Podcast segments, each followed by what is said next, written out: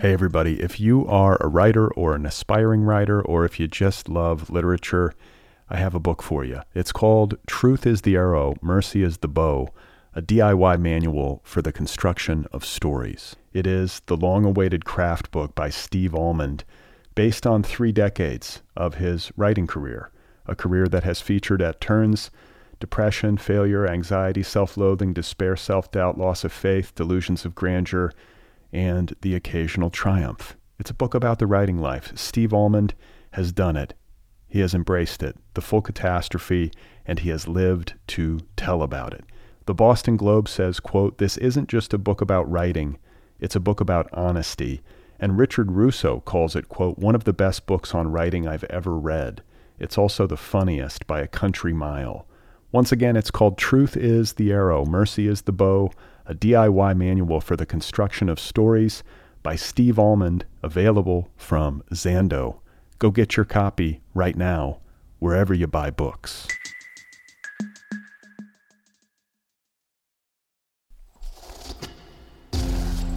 All right, everybody, welcome to the Other People Show. I'm Brad Listi here in Los Angeles. It's good to be with you. Thank you for listening. I appreciate it. I hope you're doing all right wherever you happen to be. I have a great episode for you today. Very interesting episode. I think you're going to like it. I'm just speculating. Let's do some craft work. Today, I am going to be doing another episode that gets into the business side of publishing. I'm going to be joined once again by Carly Watters, returning champion, senior literary agent, and co host of a podcast called The Shit No One Tells You about writing. And today, we're going to be talking about something that does not get talked about enough bestseller lists. Because, let's be honest, every writer or most writers, or the overwhelming majority of people who write, dream of writing a bestseller, a book that sells a shit ton of copies, a book that appears on a bestseller list, the New York Times list in particular, multiple lists. The more lists, the better. Lists is a tough word to say, and I'm going to have to say it over and over again. Just realizing this. But the truth is that, and this is something that I need to point out, and this is something that Carly points out, these lists are not super well understood. And frankly, some of this is by design. There is a, some cultivated mystery here, some real mystery around how these bestseller lists actually function. And so we're going to talk about it. I'm going to ask Carly Watters how do bestseller lists actually work? Who is it? Like, who is the wizard behind the curtain? Who picks the books that appear on these lists? And I should say that I don't think Carly even knows. Like, who is the wizard behind the curtain at the New York Times? I think they, that's a closely guarded secret. And what does it mean to make a bestseller list? Or multiple lists? What does that actually mean in real terms to a writer? And to a writer's bottom line? all of that kind of stuff coming up. Carly Watters is a senior vice president and senior literary agent at PS Literary.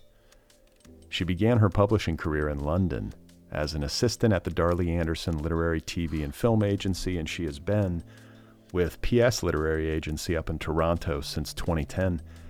And during that time, she has sold over 100 books She represents award winning and best selling authors in the adult fiction and nonfiction categories, as well as some select children's books. Her clients' books have been uh, translated into 40 languages, optioned for TV and film, adapted into podcasts.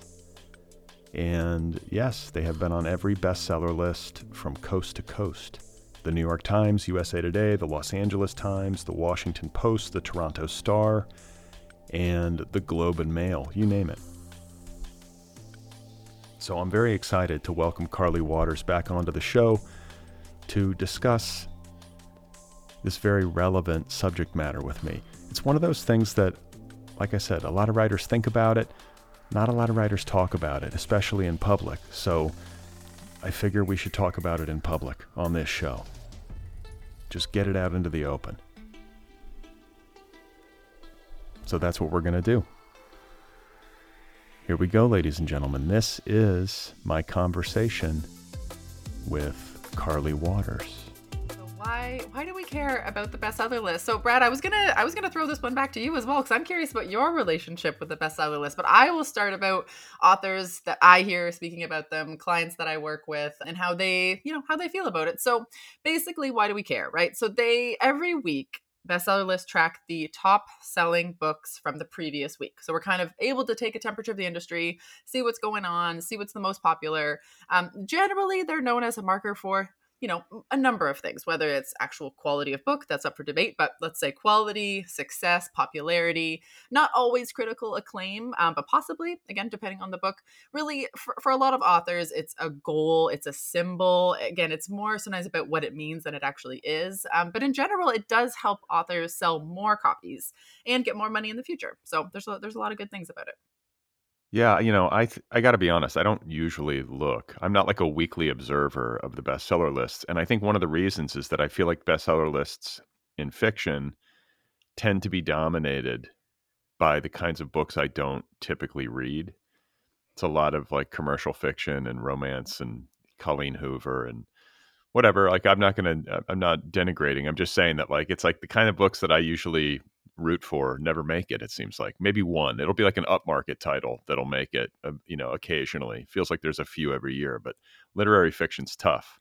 I know it's a lot of repeat authors, and we can get into that later about why that is. But it's a lot of people who have established fan bases, and again, that's like what's pumping them onto the list. But our friend Rebecca Makkai, who, who we love on both of our podcasts, hit the hit the Times list um, this spring, which was great.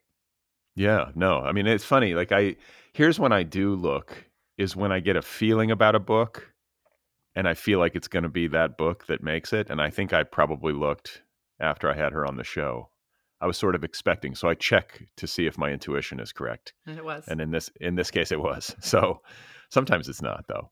And I want to get into like book scan as a tool that I guess what publishers and industry people and newspapers use at least partially, right? To you know evaluate how many books are selling and to formulate their lists?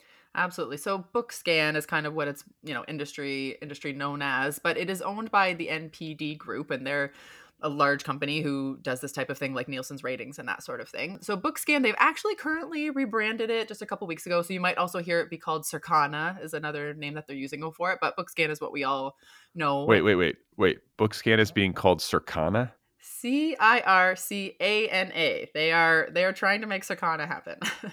Why book, scans better? It's like got a it's got book in it. Like what does Circana even mean? I have no idea. That that okay. we can that we can try to figure out the, which branding expert decided that uh, Bookscan should I'm be called not Circana. in favor. they should have consulted me first, I guess, you know. yeah, so you might hear it called Circana now, but it's basically the data provider for the book publishing industry. It compiles point of sale data. So every time a book is sold at a store or online, and we'll get into whether every sale is tracked a little bit later. But that's basically it. It's just like weekly tracking it is, is put together on a weekly basis uh, bookscan itself in terms of you know how it's funded basically if you want to participate in accessing this data it costs industry members or teams you know obviously publishers and certain agencies buy this you know for their teams but it costs thousands of dollars a year. So I personally pay for my own account and it is $2,500 a year. And I think is I that, get a discount. Is it worth it? Um yes. I will say that. It is not accurate, which is, you know, we'll get into that and, and why it's incredibly frustrating, but it's kind of the best we have, you know. And if it's the best we have, then I do feel like I need to opt in um, to kind of see what's going on because editors use it as a tool for you know comp titles and figuring out you know what's working in certain categories. So I feel like if editors using that as data that they need to know internally in terms of decision making, as an agent, I also kind of need to know. So I do subscribe to it. Okay, but like the typical author is probably that I know anyway is probably not going to be throwing down twenty five hundred dollars a year. And I do not think they should. And I do not okay. think any author should be spending that money. I have a couple workarounds for anybody that does kind of want to know potentially what these numbers are. A couple things. Publishers Weekly, they print every week the top ten and they actually put the, the numbers beside it so and not none, none of the other bestseller lists do that they don't actually print like the number of units sold but publishers weekly does so if you can get access to that top 10, at least you can see the top 10 and just be like, okay, that's the kind of number. That's what it takes to kind of be, you know, to be in the top 10. But I don't think anybody not working in the business should should pay for it. I don't think it's worth it. And I, you know, I want to say on Amazon, I have some sort of book scan thing for my own book, right? Like, doesn't Amazon provide authors some access to data on their own titles? Yes, yes. And I think this is, you know, a great segue into everything with a grain of salt because, you know, every platform every service um, they're not going to be 100% of the market or you know be able to see you know the whole pie but amazon is really interesting so bookscan itself they cover 85% of trade paper uh, sorry trade print books. So anything in the trade you know the the general you know market as we know it things that are sold in general bookstores they cover 85% of print. So that's bookscan right? Amazon is representative of 65% of the whole market. So th- that fact that you have access to that through it through your amazon page I, I think that's very valuable data as well. So again we take it all with a grain of salt but they have their different purposes. Amazon does not own bookscan no Okay, that's Amazon, the NPD. NPD, yes, NPD owns Bookscan. Amazon uses all of has all of their own tracking and data that I'm sure the backend could rival could rival Bookscan, but they use their own tracking services. I was going to say they have their own rankings because yeah. they sell so many books. And that's I mean, like you said, 65% of market share, so they would you know, that data is meaningful. Definitely. Okay. But Bookscan is only print books, so you're not getting ebook and audiobook sales tabulated Correct. into that. Correct. Yes. So certain every every couple years they might uh, Bookscan has introduced a couple new retailers or e-tailers. So they have tried to kind of keep up with the times. There was a time where they didn't have, you know, Walmart data or Costco data. You know what I mean? So like they there's they have been integrating over the years and trying to improve upon the amount of data that they actually receive, but they don't have they don't have access to everything, but they but they have a certain piece of the pie. Okay. So when it comes to bestseller lists, they're not all created equal. There's the New York Times list. There's a lot of different lists. And yet, I guess you would argue that they matter. I mean, they do matter. Uh, we, it shows us at the very least what's selling in a broad sense.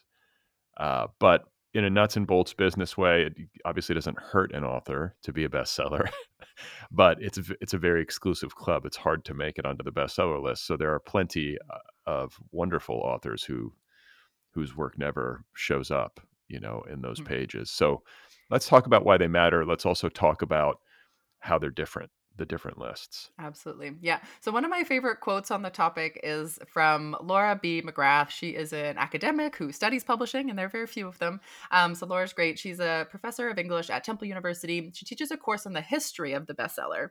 And what she says is she compares the New York Times list to the original recipe for Coca-Cola. We have a pretty good idea of what goes into it, but not the exact amount of each ingredient. And I think that's a really that's a really good way of putting it because essentially no one outside of the New York Times itself knows how its bestseller lists are calculated. And it's the same with Amazon rankings. I've sold a number of books to Amazon imprints, and even those editors can't tell me like how all these you know Amazon algorithms and and bestseller rating um, ratings are are work. So I think it's really I think it's really interesting to remember that they're all different because they're all gathering different types of data, and their methodology is also different. So that's why if you open you know the new york times you're going to see a certain list of books on that bestseller list and then you're going to look at indiebound or um, you know publishers weekly bestseller list washington post wall street journal. Again all of these different um, newspapers are using different methodology so i think that's very important to remember. They the methodology that they use uh, you know you can find it on all of their websites if you're actually generally curious about how they act you know how they decide to make these decisions. But really they so the New York Times is, is an interesting one because they they say that they want to kind of reflect what they imagine their reader or their consumer and you know people who are New York Times type of people would want to see on the list. So they say it's their expressed goal is for the list to reflect what individual consumers are buying across the country instead of what's being bought in bulk by individuals or associated groups because we know that certain politicians buy their way onto the list by buying these bulk sales and and that's always really interesting. So um, so they try to guard against that. So they're not using again this hard data. They're saying hey let's manipulate this data essentially into what we think our readership wants to see on the list. So that's very interesting. The new york times places a huge em- emphasis on independent bookstores and geographical diversity. And so I we don't know if every week they track the same indie bookstores. It could be like one week they're tracking this, you know, this region, this region, this region. We don't know all that, but we know that they their goal is to achieve some geographic diversity. We do know that they do pay attention to Amazon and box stores like the Costco's and the Targets, and they do take Bookscan, Bookscan into consideration. But it's generally kind of known that they're going to put an emphasis on indie bookstores. But again, we don't know which of those indie bookstores there is. Well, why wouldn't they be transparent about their process and just tell us what they do? Like, why is the formula for Coke so like closely guarded? So I think it has to do with the fact that they don't want certain authors or publishers to say, "Hey." go to Changing Hands in Arizona. We're going to, you know, that's the store where, we track from. Therefore, manipulate sales potentially or give authors opportunities or publishers opportunities to manipulate sales through selling more units unnaturally through that store. Does that make sense? So I think they're trying yeah. to avoid that. Got it. Well, yeah. And I mean, that's the thing. You can buy your way on if you've got enough dough or Absolutely. if you've got like or- organizational muscle you know, big groups of people or what is it, you know, uh, super PACs or you know all that kind of stuff. They leverage all that stuff. Politicians do just as yeah. a as a prominent I've, I've example. heard. Um, I don't know which famous musician it was, and I couldn't recall even if you asked me. But there was a famous musician whose manager went out and bought every copy like possibly available in the US and all of those copies just like lived in this person's basement so that this musician could make their way onto the bestseller list. So there's definitely some manipulation going on, you know, if, if there are pockets deep enough. So but like it's an inexact science. It could be wrong. It is subjective too because the Times is saying like we are putting together a list that we feel like is reflective of the interests of our readers. Mm-hmm. So that's interesting. I wonder about just like how that sausage gets made. Like they're back, like the books editor is like, meh, this feels right. we'll put that one at number seven. You know what I'm saying? Like it, mm-hmm. it, it, there's some of that. It's some of like choosing as opposed to just reading hard data. Yeah, yeah, and it's so incredibly frustrating i think from the author's perspective even publishers or agents right because you could know that your client or the book you worked on or the book you wrote sold enough copies to make it on the list and yet through somebody else's decision making they just like left you off the list that week and that could cut into again future earnings of yours or being able to put the words you know new york times bestseller or la times bestseller or washington post bestseller like on the cover of your book right? And so the subjective nature of this has real downstream effects economically you know through you know for authors careers. So that's the part that i think should be more infuriating. As you can see i'm like my blood pressure is rising. I'm like ready to go to battle for this stuff because i feel like it is infuriating to be at the mercy of these lists when there are real real repercussions.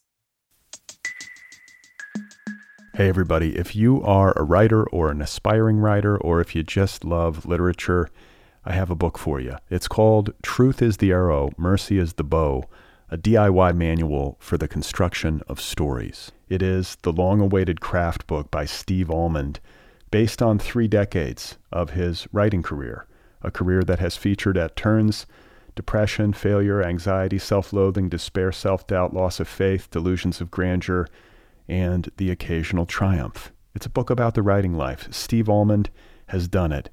He has embraced it, the full catastrophe, and he has lived to tell about it. The Boston Globe says, quote, This isn't just a book about writing, it's a book about honesty. And Richard Russo calls it, quote, one of the best books on writing I've ever read. It's also the funniest by a country mile. Once again, it's called Truth is the Arrow, Mercy is the Bow, a DIY manual for the construction of stories by Steve Almond, available from Zando. Go get your copy right now, wherever you buy books.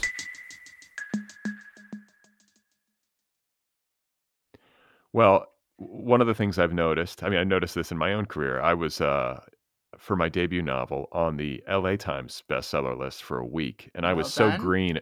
Well, I was so green at that point that I woke up and was shocked to find out that this was the case. And I think I was dating my wife at the time. And I was like, I, like, I think I made it. Like, it's over. Like, we, you know, I thought it was just like, I thought it meant like my book was going to sell huge numbers. Yeah, That's yeah, how yeah, you know naive I was. And then you later learn, or at least I later heard secondhand, that the LA Times just like polls some local indie bookstores and gets some you know some basic numbers and builds their list that way. So it's like it's very re- it's very local and very unscientific, really, right? But I, mean, I love that because it's like you're West Coast based, they're a West Coast paper. Like le- again, leaning into those geographical. I don't know. Like I think that matters because again, they what that's what they think that their LA Times readership wants is to see local authors on the list. So it's like I, that is what I love about the regionality of it and the in that emphasis because I don't know. I think that that you belong there. You know, again, you, you made it. You did it. I made it. And I get to this is the funny thing is that I get to call myself a best-selling author for the rest of my life. And I've I've joked about this with other people who have gone uh, for example, on the New York Times list for one single week, and for the rest of their career, on the front of their book, it's New York Times best-selling author. Like Yeah. that counts, right? Don't think for a second that publisher's not going to print that on every single book and it's going to Oh, be used yeah. in every press release. Because as you said, right, it could be that you sold, you know, 2,000 units that week or 6,000, 60,000, right? It's like just to be on the list is like of that week, you were the top in that week. And so it's all relative and very interesting, but it matters. And what about why, like the reason why so many titles kind of show up and then fall off? Yes. So there's a few there's a few reasons. So with that kind of like instant New York Times bestseller thing that you'll see, right? It'll be all of a sudden like a book came out of nowhere and you know it's it's on the it's on the list for the first week. So that is a lot of pre-orders. So pre-orders are what happens when, you know, maybe the, an author or, you know, the person writing the book, the creator has a huge fan base. And so this author has been promoting it on socials or maybe they have a podcast or other reasons to, to mobilize and galvanize their audience and say, hey, I have a book coming out. Please pre-order it. And what you can do is anywhere, you know, that like an e-tailer site or even some, you know, indies, you can go into the store and ask to pre-order a book. Basically, you pay for the book in advance. And when that book comes out, whether it's weeks or months later, it just shows up on your doorstep or shows up on your Kindle on the day. And so these pre-orders are all banked and they bank and they land that first week of on sale. So that's how you see this like all of a sudden people are just like debut at number one on the New York Times bestseller list. It's not that they sold 30,000 units in seven days. It's that they sold 30,000 units in the months, weeks leading up to that seven days, but it counts for that seven days. And so sometimes that is enough to keep you up with some momentum, right? So then you pop up on the list and it, that's great. Now people are shopping from the list or people are like, oh, now now we're starting to get some attention brewing. Uh, that could keep you on the list. Or it's like that was a bit of a blip and then it, it falls off because, you know, there's not enough momentum to keep going. There's not publicity. It could be that you know the amount of copies that the publisher printed ran out. It's like we didn't have enough to fulfill the rest of the you know momentum and sales and that's a distribution issue and a production issue. So there's a lot of reasons for this these ebbs and flows. But yeah you just you have to hit it once to call yourself a bestseller. And that's why uh, authors are instructed and are often telling their friends and fans to please pre-order because pre-orders do really matter to how a book launches. Yes, and I I feel like there's a lot of fatigue around that because as industry professionals and authors to have to keep kind of like beating the drum being like come on come on audience come with me now like let's order all these books and you know and and have a wonderful time i feel like that is exhausting you know for for for industry professionals and it's unfair you know to say like hey let's put all the pressure on the creators let's put all this pressure on the authors to do all of this work in, in advance where you know is it do we need to place that much emphasis on it? Because it's not that we again don't want to mobilize our our fan bases it's that do we need to put that much of an emphasis on it? Because what happens is if there are you know a spike in pre-orders that can tell the publisher like hey let's go let's go back to press early and print some more copies. You know let's put it put together another marketing campaign that's maybe you know going to target something we haven't targeted yet or let's put extra publicity mar- muscle behind something. So that that spike in pre-orders is kind of like messaging and and and kind of uh, has signs that it tells us uh, of what to think about a book but that's so unfair right because there's so many wonderful books who maybe don't get these pre-order blips and then does that mean that you know they're not able to get that extra muscle behind their books another thing that's that's unfair about our business Yeah, I got to say I bristle a little bit uh, like on behalf of myself as an author but also on behalf of authors in general. It's such a pain in the ass to write a book and it's such labor over so many years. There's so much failure embedded into it. It's like a grueling marathon of a process, usually, unless you're one of these people, like one of your authors that we discussed last time, who writes a book a month or whatever.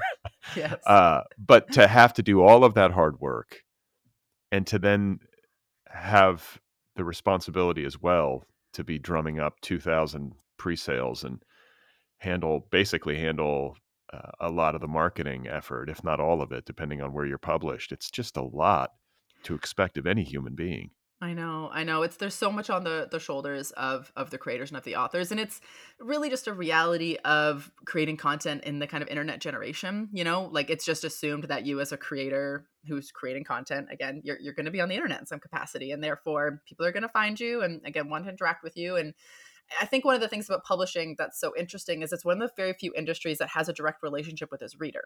Because, right, books go from the publisher to the bookseller to the fan base, right?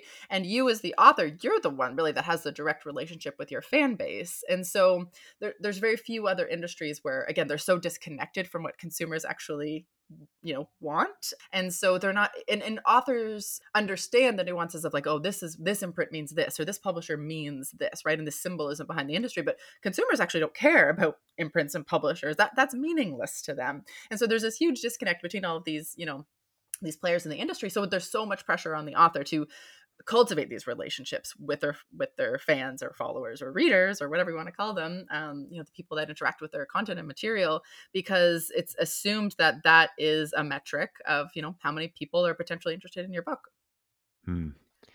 so yeah i've noticed and i've had conversations with authors on this show uh, recently spoke with emily st john mandel whose uh, novel station 11 just exploded and sold like what I want to say at this point probably two million copies at least or something like that. That sounds fair. Mm-hmm.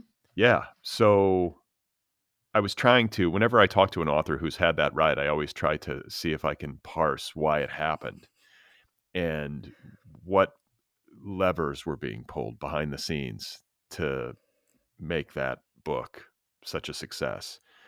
And one of the things she said was that there was within, I believe, Penguin Random House, there's some sort of in-house initiative called Tidal Wave.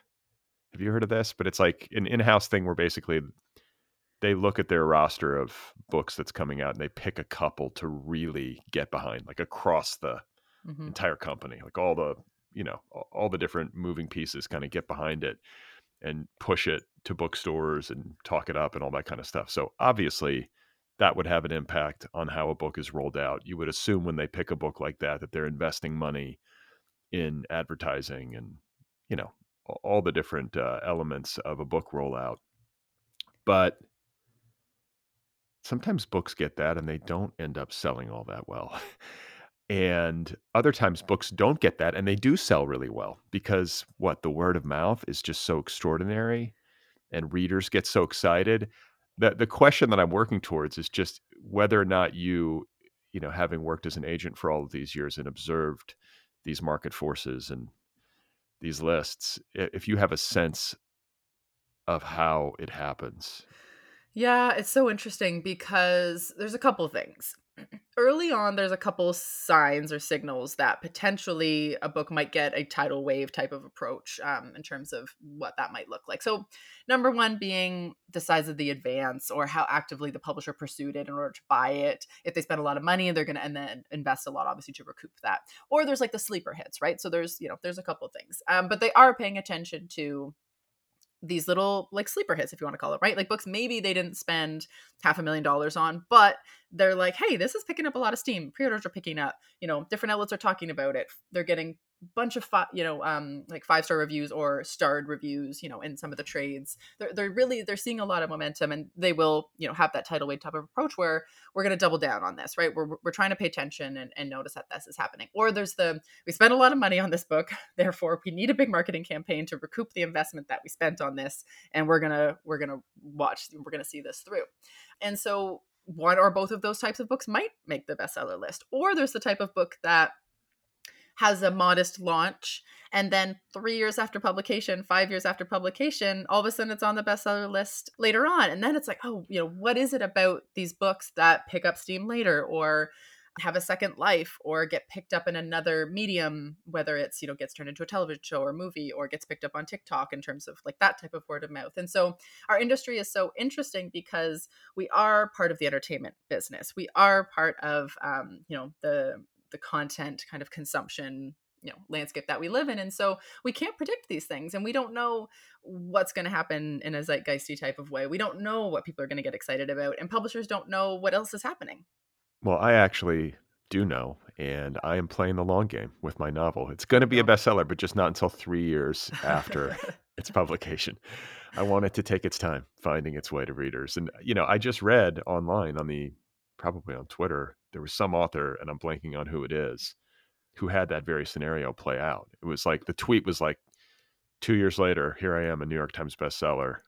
Like, don't believe that it can't happen. That kind of thing. One of those like ins- inspirational. Yes you know so it that's and, crazy and people though. cling to that and retweet that a hundred thousand times because that's that's the core belief that everybody wants to believe is that they're capable bestseller that the book they wrote even if it didn't hit the bestseller this time in three years from now it can right? It's like this idea that again i talked earlier about it doesn't mean that a book is of quality or not because it's on the list but everybody believes that they have created something of quality that will connect with people. And so there's this always this hope and this drive that like being a bestseller matters yeah. Well, and it's like I'm trying to think of a corollary in a different medium. And it seems like the literary bestseller that hits like three years after its pub date is sort of like the cult hit movie that does not do well on its theatrical run, but ends up becoming like one of the most streamed or televised movies. You know what I'm saying? Exactly, like a movie, yeah, yeah. like Big Lebowski or, um, you know what the you want to I want to say I read that the number one most watched or most broadcast movie on cable television is Road House, the Patrick Swayze movie. But it's like that movie. Think about how many millions of views that movie has got. I'm sure it didn't do any kind of theatrical business. oh know, so. no, no, no. And it's we just never know. I think that's just the magic of it, the alchemy of it, of our business, and why we're so drawn to it. It's like if we all knew how to print bestsellers, every publisher would print bestsellers. Like we do not know how to do that. Um, and the best we have is our taste and our gut and these intuitions. And there is a bit of market sensibility, and obviously we're trying to figure out some some data and some metrics. But really, it's up to consumers, and there's so much that we don't have control over. Yeah, I was just going to say. I mean, I, I I think that an internal corporate publishing coordinated effort can help at least get it out of the gates. Mm-hmm. An author with a platform and a fan base like ready for it that obviously can help.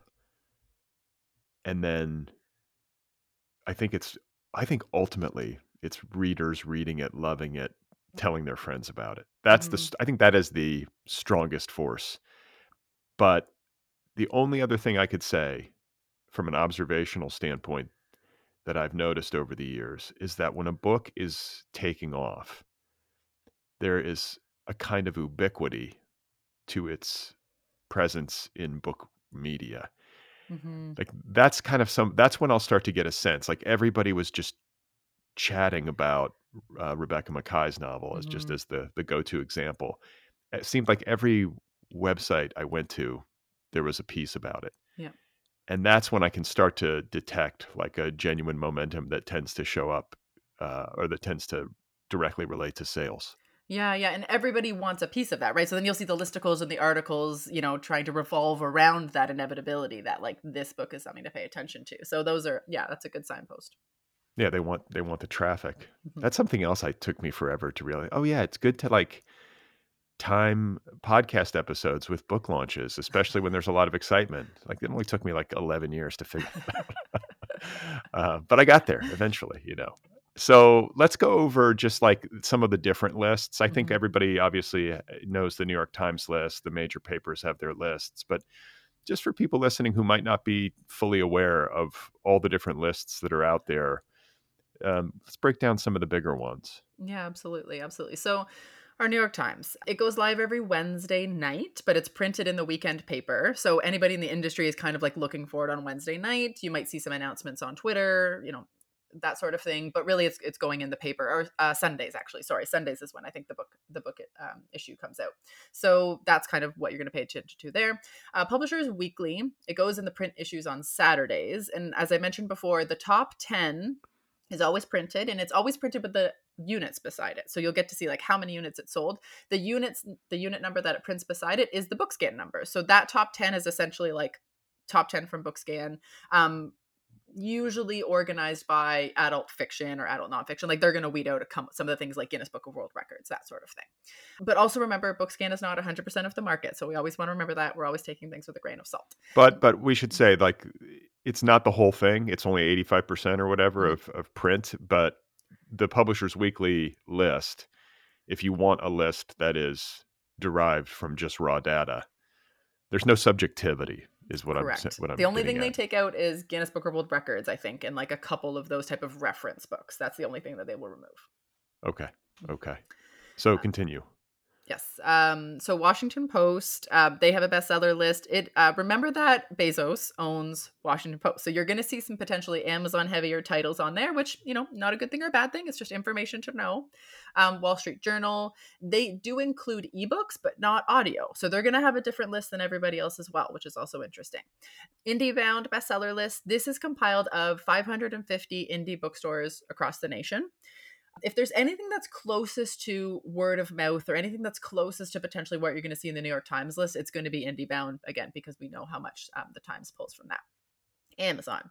So there's a couple things. Amazon has their little like orange banners, which everybody's probably seen at the top, and then they have their weekly charts. So those are two different things as I've said before, they have 65% of the market share. So it is very interesting in terms of what is happening on Amazon. Um, they have, again, the charts, they have the orange banner. Generally, it's it's anecdotally known that you need about 15 or more three and a half star reviews to kind of tr- be triggered by their algorithm, for their algorithm to kind of like pick up some awareness um, and kind of do some work for you potentially. So that's all good information to have as well. So wait, wait, let's just stop there. Yeah. You, you said you have to have 15 ratings and reviews on Amazon in order for your book to start being recommended perhaps to people based on algorithmic stuff. Yeah, that that is the latest information that I have. So it's 15 or more within a certain period of time. Maybe that's, you know, I'm not sure what that window looks like, but as soon as it's really velocity and momentum, right? We're, we're they're trying to pick up. Okay, there's some momentum going on here. So if they're going to see that number of reviews and those number of ratings, um, people engaging with the content, really wanting to go there, you know, rate and review, put the effort in,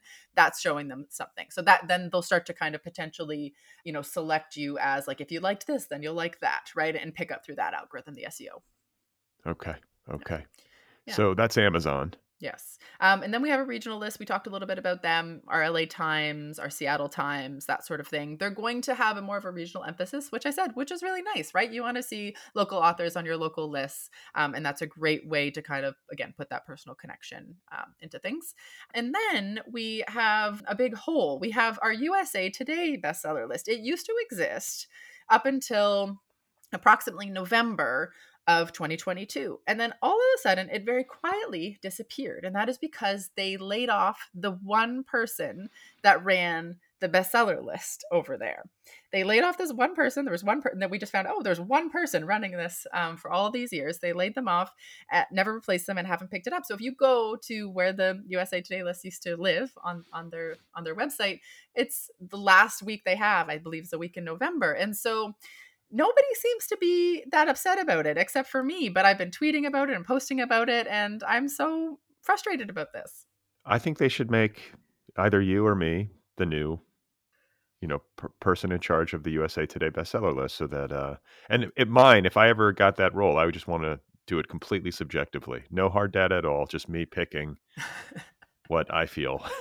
there should be a list. list. That's right. There should be a list that is just like, you know, makes no secret of the fact that it is 100% subjective.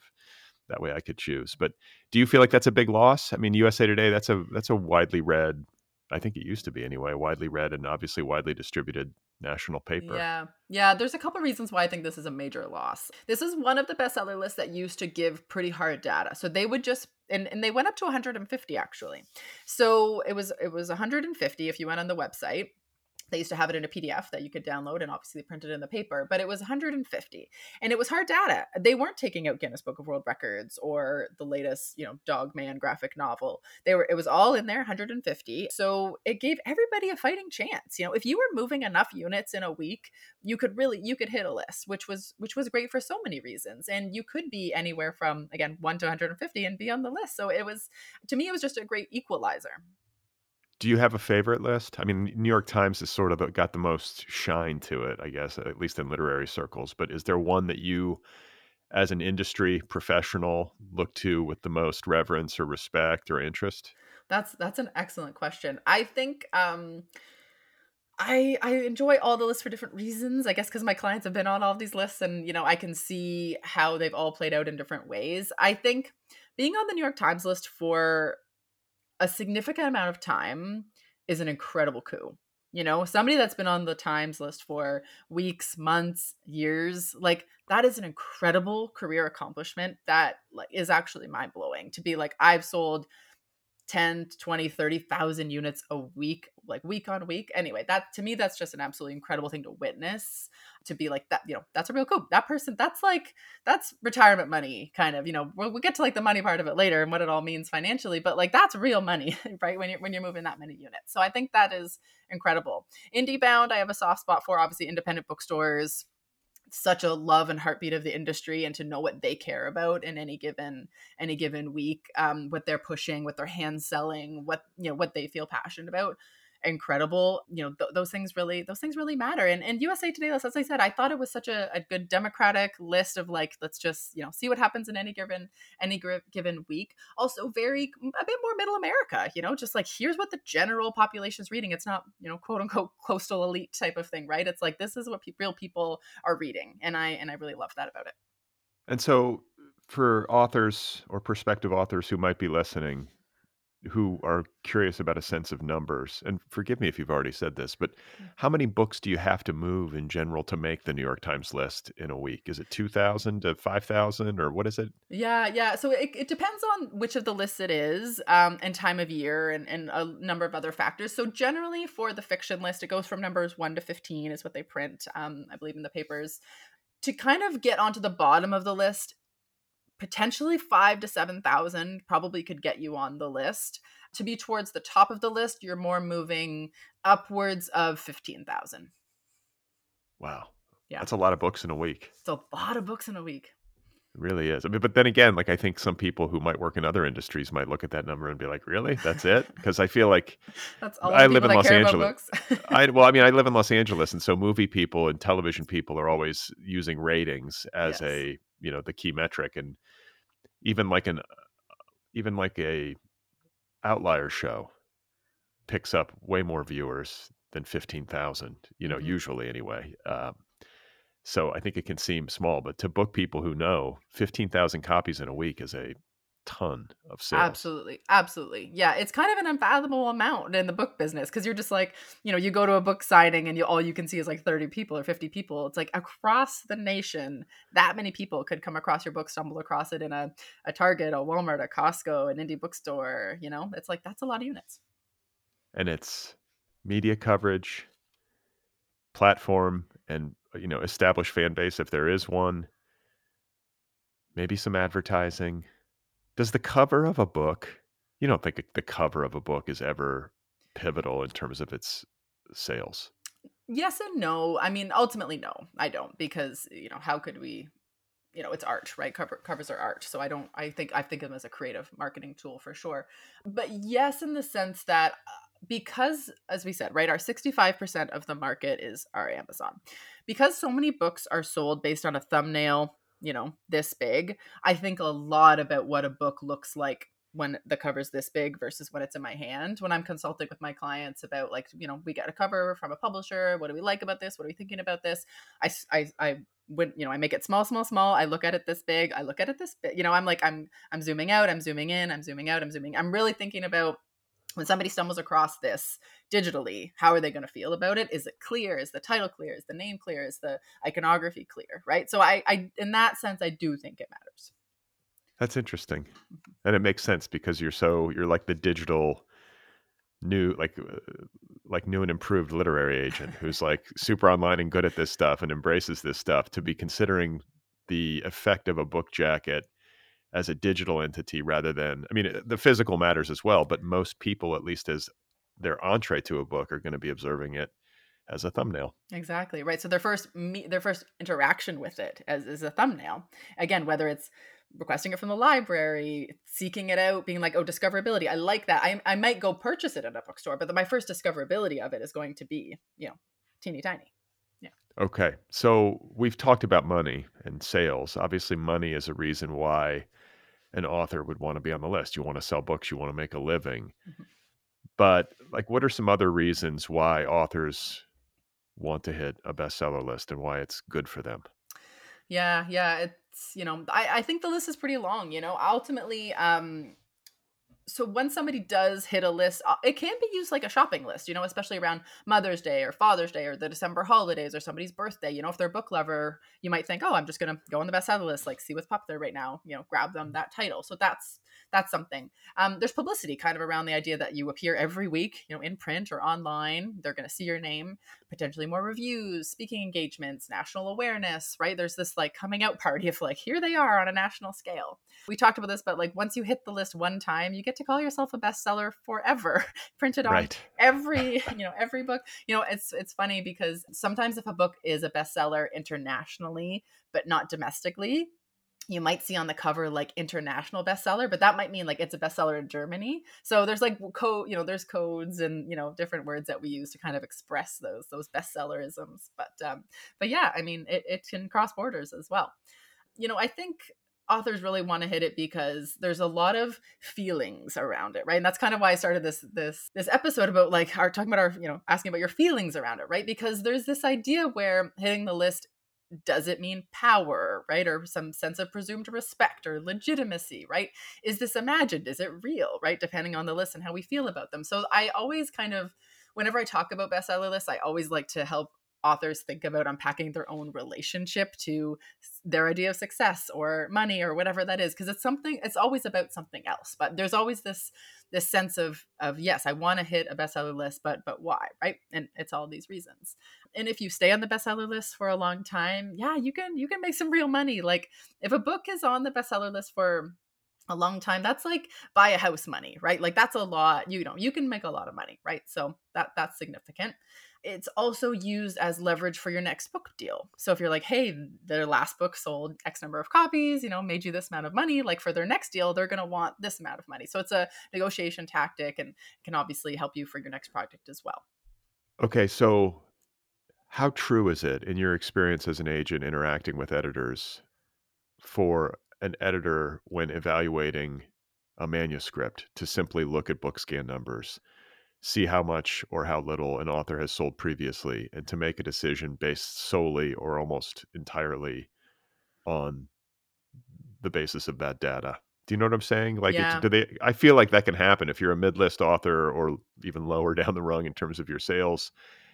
It, it's hard. They just look at your numbers and go, "No, next. We'll Yeah. take somebody who's sold more copies." Or Yeah, I wish that I could say that it wasn't true, but I can confirm that suspicion of yours. Obviously, if an author falls in love with the manuscript, there, there, there's no way really though of separating their feelings about that manuscript from the data because they have to make business decisions on on behalf of their company about the books that they that they sign. They might say something to the effect of, you know, I didn't love the book enough to overcome the numbers. That might be some some coded language they might use. Yeah, I know that that sounds like something they would say, right? And like you've gotten pretty good, I bet, at reading through. Like there's certain code coded language that you hear over and over again, right? Absolutely. And I send it out too, so we're all totally we're all totally um victims of it. Well, and I should say in defense of editors and agents that there are only so many different ways to decline or to say the same thing. So I would imagine you have a file of just forms that you copy and then paste and then maybe personalize a little bit. Yeah. Otherwise, and I what? and some of the things I've internalized in the sense of like another agent might feel differently. Like I always say that because I genuinely think that. Like just because something's not for me, it doesn't mean it's not for somebody else. So I always say another agency, you know, another agent might feel differently. That's one of mine. So you've talked a couple of times already about timing in terms of the lists and becoming a bestseller and how it might be more difficult at certain times of year. You have to sell more copies to make it. But like what are some of the publishing seasons and how does that impact bestseller lists? Yeah, yeah. One of the things I like to draw everybody's attention to is kind of that fall season. So there's generally the time between September and December that is just generally competitive for space on the bookshelves. And there's a few reasons for it.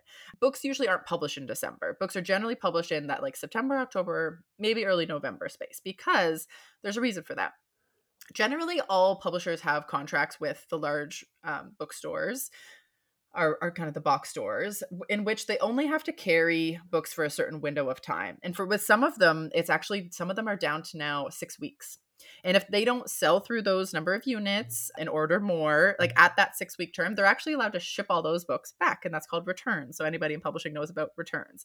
So that window, so imagine you have basically six weeks for bookstores to be moving through these copies, for people to discover you in the store.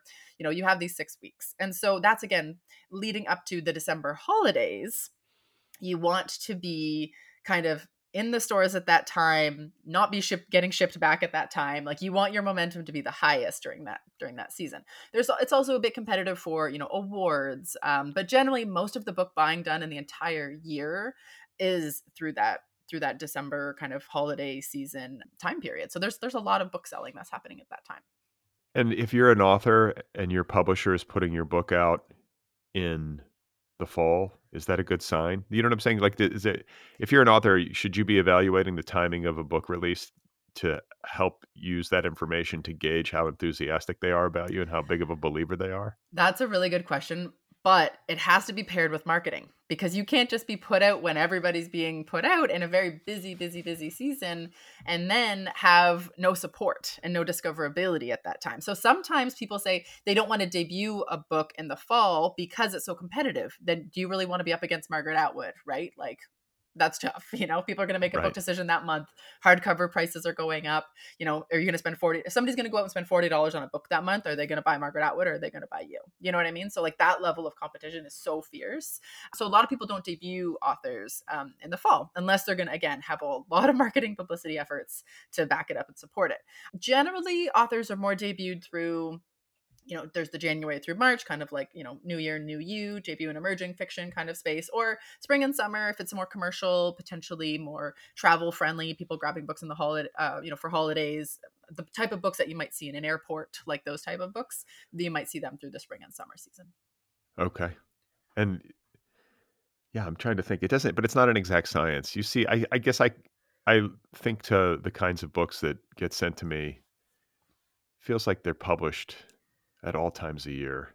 Maybe there are some tendencies, but it's entirely possible for a super dark memoir to be published in July. That does happen.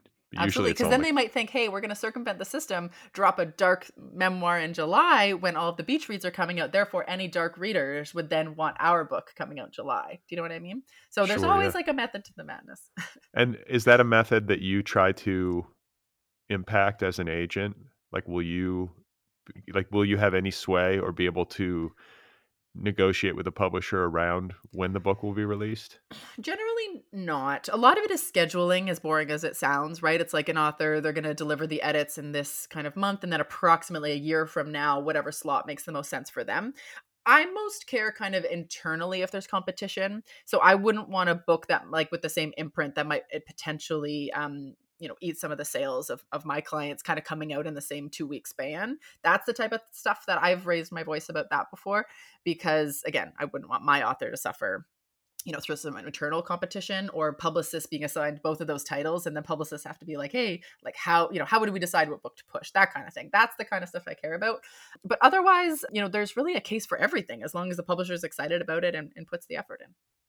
And with respect to authors who are out there stumping for their for their work it's important to note that when you're doing events around a book launch that you want to if you can sell books through uh, like a BookScan like seller, like a so that the books can get logged as official sales rather eh, rather than selling them out of a box of your own copies or something, right? Yes, yes, that is something to remember. So if you're going to have an event potentially at a non-bookstore location and you're thinking of bringing a bookseller in for the event, something like that, it's always nice to just see like if they do report to Bookscan again, because if you're going to move numbers, why not move them through something that's a tracking service? And then what about print run? Because you know, if we're talking about numbers and we're talking about needing what five to 20,000 copies to move to get onto the New York Times list. There are so many books published, especially on small presses, that don't have a print run anywhere near those numbers. It might be a thousand copies that are printed, or you know maybe five at the top. It seems like it's the top end for small presses. So, I guess like as an author, when your publisher tells you what the initial print run is going to be, that might be an indicator of their confidence.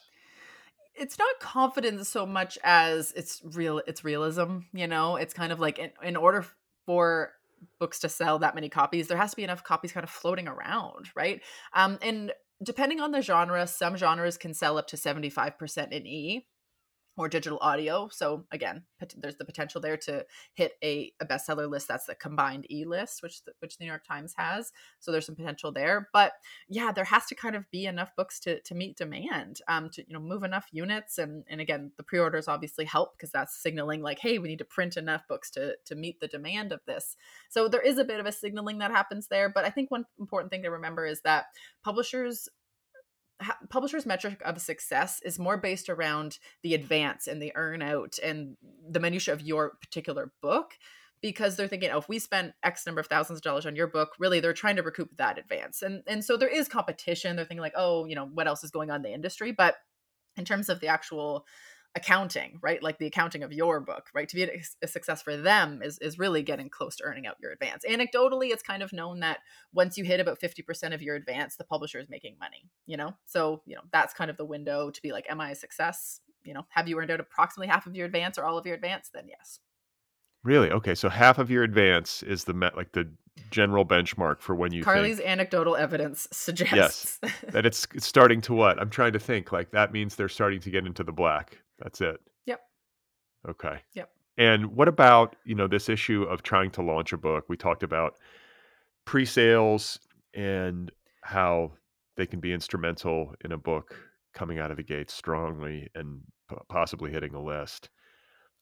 Do you, especially as somebody who is so good at being online and doing social media and creating content, have any insight into best practices for how authors successfully bank pre-sales? Because it's not easy to get people to do stuff because every i feel like I'll, just speaking personally i had a book come out and i'm on this show saying hey guys pre-order and like a lot of people did and i'm grateful uh, but i always feel a little bit bad asking anything because we get so many of those messages every day it feels like you're just kind of overwhelmed with them I know. Yeah, yeah, it's and this is why again I feel bad that like the industry puts this emphasis on on authors being able to be these salespeople, right? But a lot of it is just a lot of authenticity, you know, being honest, being like, "Hey guys, doing that thing again where I got asked for the pre-orders. My publisher told me to, or like my agent said like it's time to do the pre-order." You know, it's like bringing a little bit of humor and self-awareness always kind of generally helps.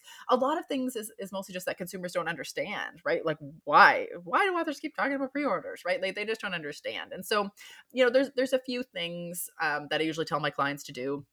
One thing is always to let your alum let your alumni magazine know or your alumni association know that you have a book coming out. Alumni associations love to talk about smart things that they're you know their, their former students have done. They love that.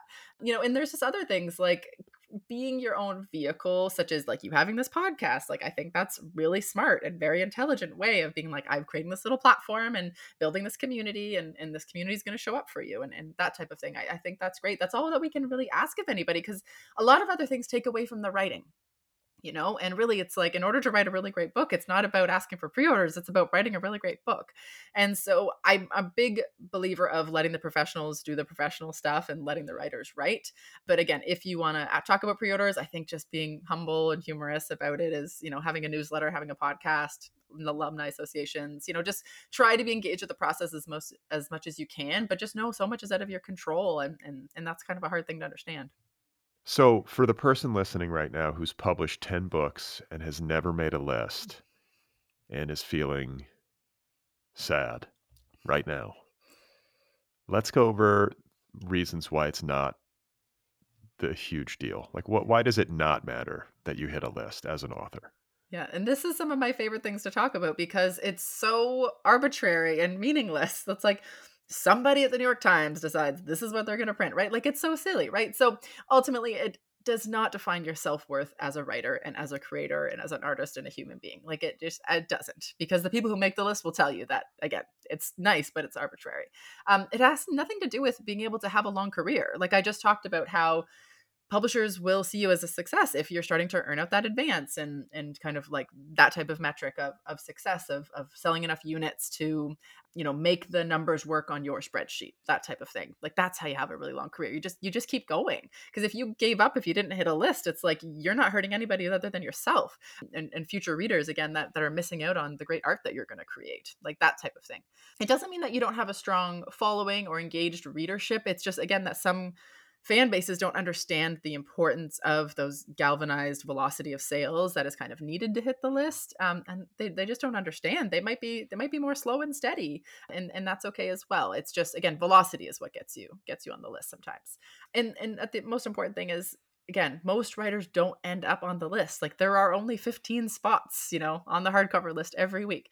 That's it. 15 spots. Think about you know how many books are published. Well and of those 15 spots there, like I was saying earlier, is usually one or two literary fiction titles. So if you're writing literary fiction, you're essentially fighting for two, one or two seats at the oh, table. Oh yeah, absolutely. Yeah, it's like John Grisham one, two, three, Colleen Hoover three, four, five.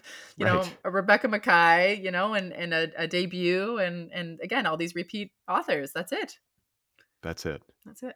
Yeah. So let's end by talking about getting rich. We've already talked a little bit about this, but that's really what everybody wants, right? They just want to get yes. rich and have like fuck you money and not have to think about money anymore, as the mm-hmm. you know as the saying goes. But you mentioned earlier it was like fifty percent of your advance you're starting to tip into the black, and maybe you touched a little bit on when authors start to see real money. Obviously, being on the list for forty seven consecutive weeks is going to help your cause, but like what numbers are there benchmark numbers where things start to get lucrative? Yeah, yeah, it's really interesting because so much of it actually depends on how much the publisher paid you. Because there's this thing called the advance, right? And you earn out the advance and then you start to see royalties after that. So you could be on the bestseller list and actually not make any more money because your advance was so large that those those units are kind of towards earning out the advance that they initially paid you. So if you were paid in advance that is more in the you know 20 to 100,000 range, right? And then you're on the bestseller list week after week after week. Yeah, you're going to start to see twice yearly royalty checks and those might have six figures. They might have seven figures, you know, like it's possible. Right? That's the amazing thing is that it's possible, right? And I think that's what's so exciting to be like you could you could either make zero money or you could be a millionaire. Who knows? it's a world of possibilities. Uh, is there anything that we have not touched on that you want to touch on with regard to bestseller lists. I feel like we've covered most of the big stuff, but if there's anything that I have forgotten or that you would like to add. No, no, I think I think we've kind of we've covered most of the things. I'm just looking back through my stats. Hold on. Um one one statistic that I thought was pretty interesting is that um, so there was a 2004 study um, by an economics professor named Alan Sorensen, and he said appearing on the New York Times bestseller list increased debut authors' sales by 57 percent, and on average, it create uh, increased sales by uh, 13 or 14 percent. So like there there is a hit obviously like a you know a, a boost that you're gonna get from being on a bestseller list but but is it the be all end all absolutely not because the only thing that that says you're a writer is really just that you keep writing and so those are the most important things to me is that you guys take all of this with a grain of salt you take the amazon numbers with a grain of salt you take the new york times numbers with a grain of salt you join me in my effort to bring back the usa today bestseller list but but other than that we just keep writing your great books guys Okay. Well, Carly, where can people find you on the internet? You can find me on the failing app called Twitter at Carly right. Watters, but more frequently on Instagram, again, at Carly Watters. And you're also a podcast host yourself. We do. We have a podcast called The Shit No One Tells You About Writing. We have episodes that drop every Thursday, so you can check us out wherever you listen to your podcasts. All right. Well, this has been illuminating, and I appreciate the time and hopefully I will talk to you again before too long. Thank you, Brad. All right, everybody, there we go. That's the program. That was my conversation with Carly Watters, Senior Literary Agent at PS Literary. Follow her on social media. She is very much on social media in a way that most literary agents are not on social media. You can find her on Twitter and Instagram at Carly Watters. Her feeds are filled with all kinds of useful information. And also, don't forget to listen to her podcast. It's called The Shit No One Tells You About Writing, available wherever you listen to podcasts. If you enjoyed your time today, if you had a good experience and you want to support the work that I do here on the Other People Show, please visit patreon.com slash otherpplpod, patreon, P-A-T-R-E-O-N dot com slash otherpplpod. For as little as $1 a month, you can support this show and help me keep making it. If you want to get another People t-shirt, it's almost summer, t-shirt season. It's t-shirt time. The Other People t-shirts are soft. They fit well, they wash well, you'll like them. Get an Other People t shirt at otherppl.com. Sign up for the free email newsletter that I do once a week over at otherppl.com or bradlisti.com. You can hear from me in your inbox once a week. If you have a couple of minutes and you would be so kind, please rate and review this podcast wherever you listen Apple Podcasts, Spotify, wherever it is. Rate it, review it if you can. It helps new listeners find the show. Follow the show on social media TikTok, Instagram, and Twitter. Watch my conversation with Carly Watters on YouTube, the Other People YouTube channel.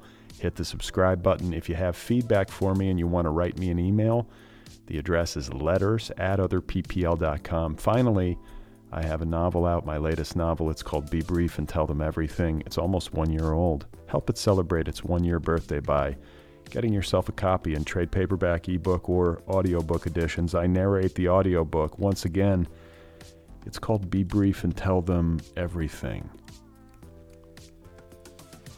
Coming up on Sunday, I will be in conversation with Dave Eggers, making his first appearance on the Other People podcast.